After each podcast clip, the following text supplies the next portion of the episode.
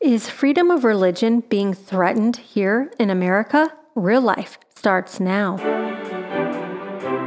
Welcome to Real Life with evangelists An and Kathleen Lay, where people with real problems find answers in a real God.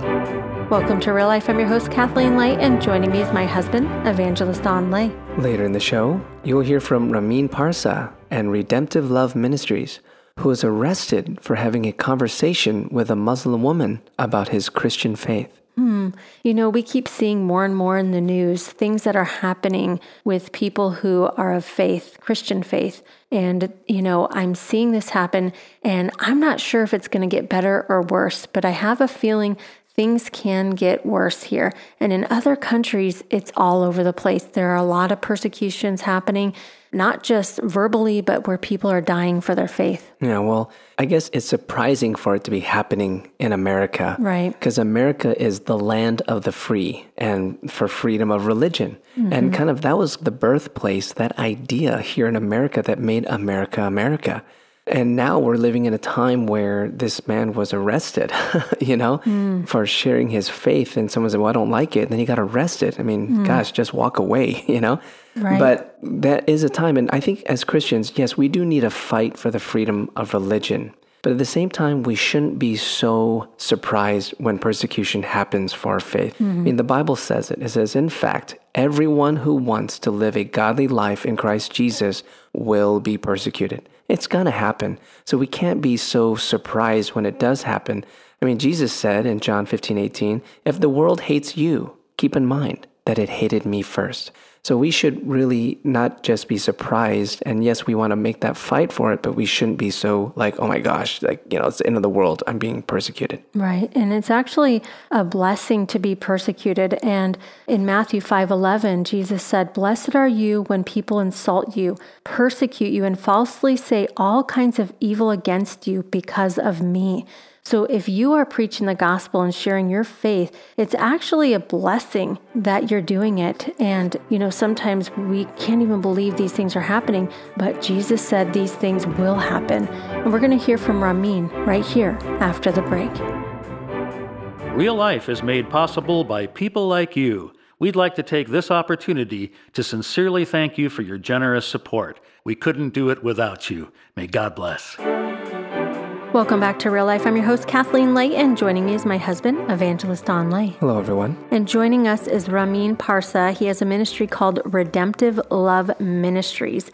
And we're going to find out how he went from being a Muslim to a Christian and what he does now to reach the Muslim community and also to wake up churches in America. Let's welcome to the show, Ramin. Thanks for being with us. Thank you for having me. An honor. Yes. Mm. I understand that you grew up in Iran and you were a dedicated Muslim along with your family. And some things happened to you where you endured some persecution from false accusations, and it started to really test your faith and you wondered, why am I believing what I'm believing? You even wondered what the meaning of life was.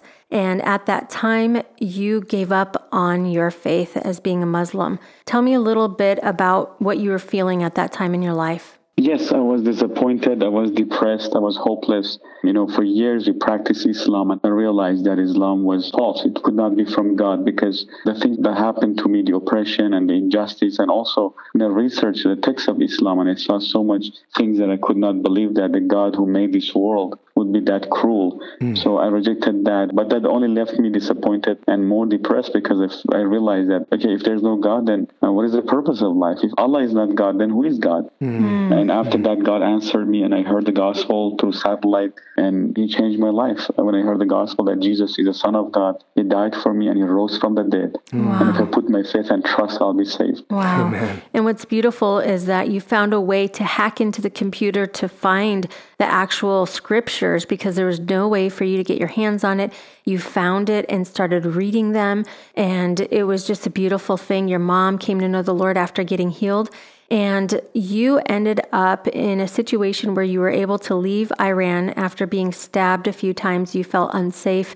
You were able to get out of that country and get your hands on a real Bible and you knew in your heart that you were going to go around the world sharing the gospel of Jesus Christ. And now that's what you're doing, and your ministry is really reaching the nations. Can you tell me a little bit about your ministry and how it was birthed and what you do? Yes. Well, the day I got saved, I made this vow to the Lord. I made this decision that I'm going to serve you. I'm going to take this message to the whole world. And that's when really the Lord opened the door for me, both in Turkey and also in the U.S. I've been preaching the gospel and traveling around the world. And a lot of people have been coming to the Lord. And God has been really gracious and merciful. So my ministry is God's story, how He's opening the doors and using me as a tool to spread the gospel. Mm. Wow. Amen. And that's the beauty of the gospel. God first changes us and then He uses us. When I was coming to America, the Holy Spirit told me to be careful when you go to America. Mm. I was expecting to come to a Christian nation. And I was asking God, what do you mean by that? And the Lord spoke to me, Holy Spirit, and He told me, don't lose your fire when you go to America. I'll never forget that. Mm. So when I came here, after a couple of months, I realized what He meant. I saw a lot of lukewarmness, a lot of indifference, and I saw people just come and go to the church and they didn't really know the gospel. Because in Iran, in Turkey, the gospel was all that we had. Yeah. Mm. And that really disappointed me. I wanted to go back, but the Lord spoke to me that I brought you here for a reason. And there are so many good churches and Christians here. I'm not saying that everybody, but what I'm saying is that my expectation was that this nation is predominantly Christian and strong, mm. and that's what I wanted to be. I think the Lord brought me here to speak to churches and to Christians to wake up, to ask Him to wake up and to get fire for God. At the same time, I go overseas. I've been to Cuba, I've been to Thailand, I've been to Indonesia, Israel, I've been to Turkey, many different countries. And we go pass out Bibles and we go preach the gospel. And I share with all kinds of people, with the Buddhists, with the Hindus, with the Muslims, with the atheists, publicly and personally, privately. You know, when I'm in the airplane, when I'm sitting next to someone, I just always share the gospel with people because I know how important that is yeah. for people to hear this message. Mm. God wants us to share. Mm. He wants us to share the gospel, and the rest is His business. He knows how to lead them, how to convict them, how to touch and change their hearts. Mm. Our job is just to share the gospel. Yeah. Amen. And you know, you have a church of former Muslims, and it's just amazing how you're leading them through your church and reaching the regular community of people who may be lukewarm, but you're also reaching a lot of Muslim people, and they have a place to go and worship freely in your church. Yes, I pastor a church as well in Los Angeles, and all of our church members are former Muslims. And also, we have an online church we do every Monday morning, and people tune in from all over the world. Mm. Iranians who have become believers, mm. and people bring their guests and their friends, and they get saved. You know, we travel, we hold conferences, and we send Bibles to people who don't have them. And that's my ministry, both to Muslims and also to the Western churches, to wake up and to get on fire for God. And you know, you recently went through a situation which is really a crazy situation, in my opinion, where you were in Minnesota just sharing your faith with someone at a mall and you got in trouble and ended up having to go to court for it in America for sharing the gospel. Can you tell me about that? Yes, I was preaching at a church. After the church, one of the elders and his 14 year old boy offered to take me to the mall. And I went with them and we ran to some Somali Muslims and we just began to talk to them. Actually, I had a casual conversation. How are you? And they asked me where I'm from. And I told them I'm from Iran originally.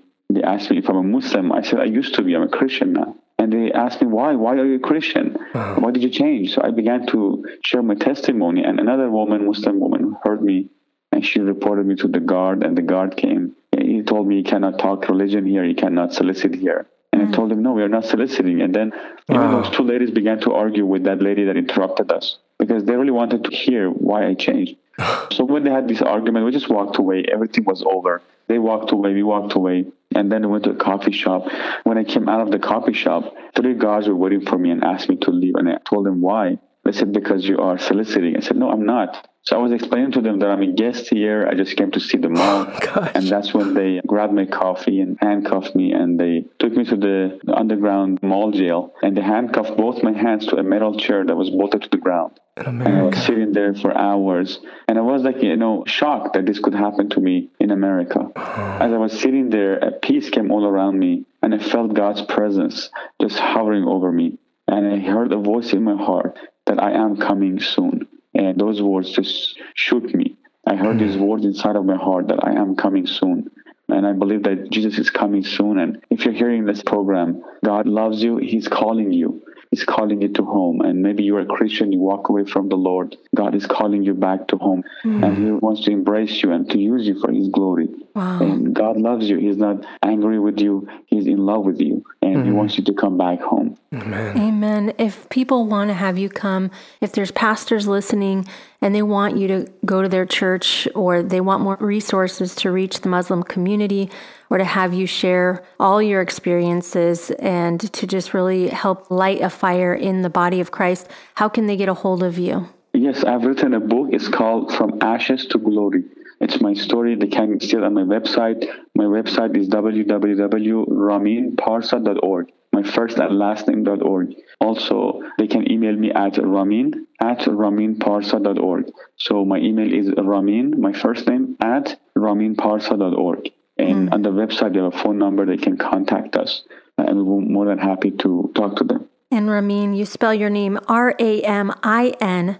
So that's Ramin and Parsa is P A R S A. Yes. Dot org. So if you want to get a hold of him, that is R A M I N, Parsa, P A R S A dot org.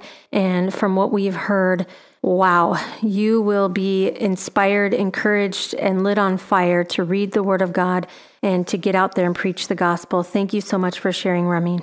Amen. Thank you so much for having me. My honor. God bless you. And for all those who are listening, let this be a warning sign that here we are in a free country, yet the freedoms are being challenged to be removed.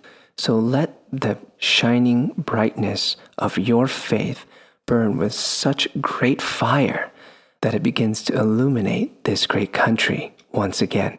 Jesus, we are praying for the nation of the United States to be like a burning torch in your mighty name, O oh God, with the power of your Holy Spirit and fire, God. Yes, We're Lord. praying, Lord God, for revival in America and for the power of God to begin to spread all the way to the ends of the earth. Mm-hmm. We ask for this in Jesus' mighty name. Amen. God bless you all. Thanks for tuning in. You're listening to Real Life.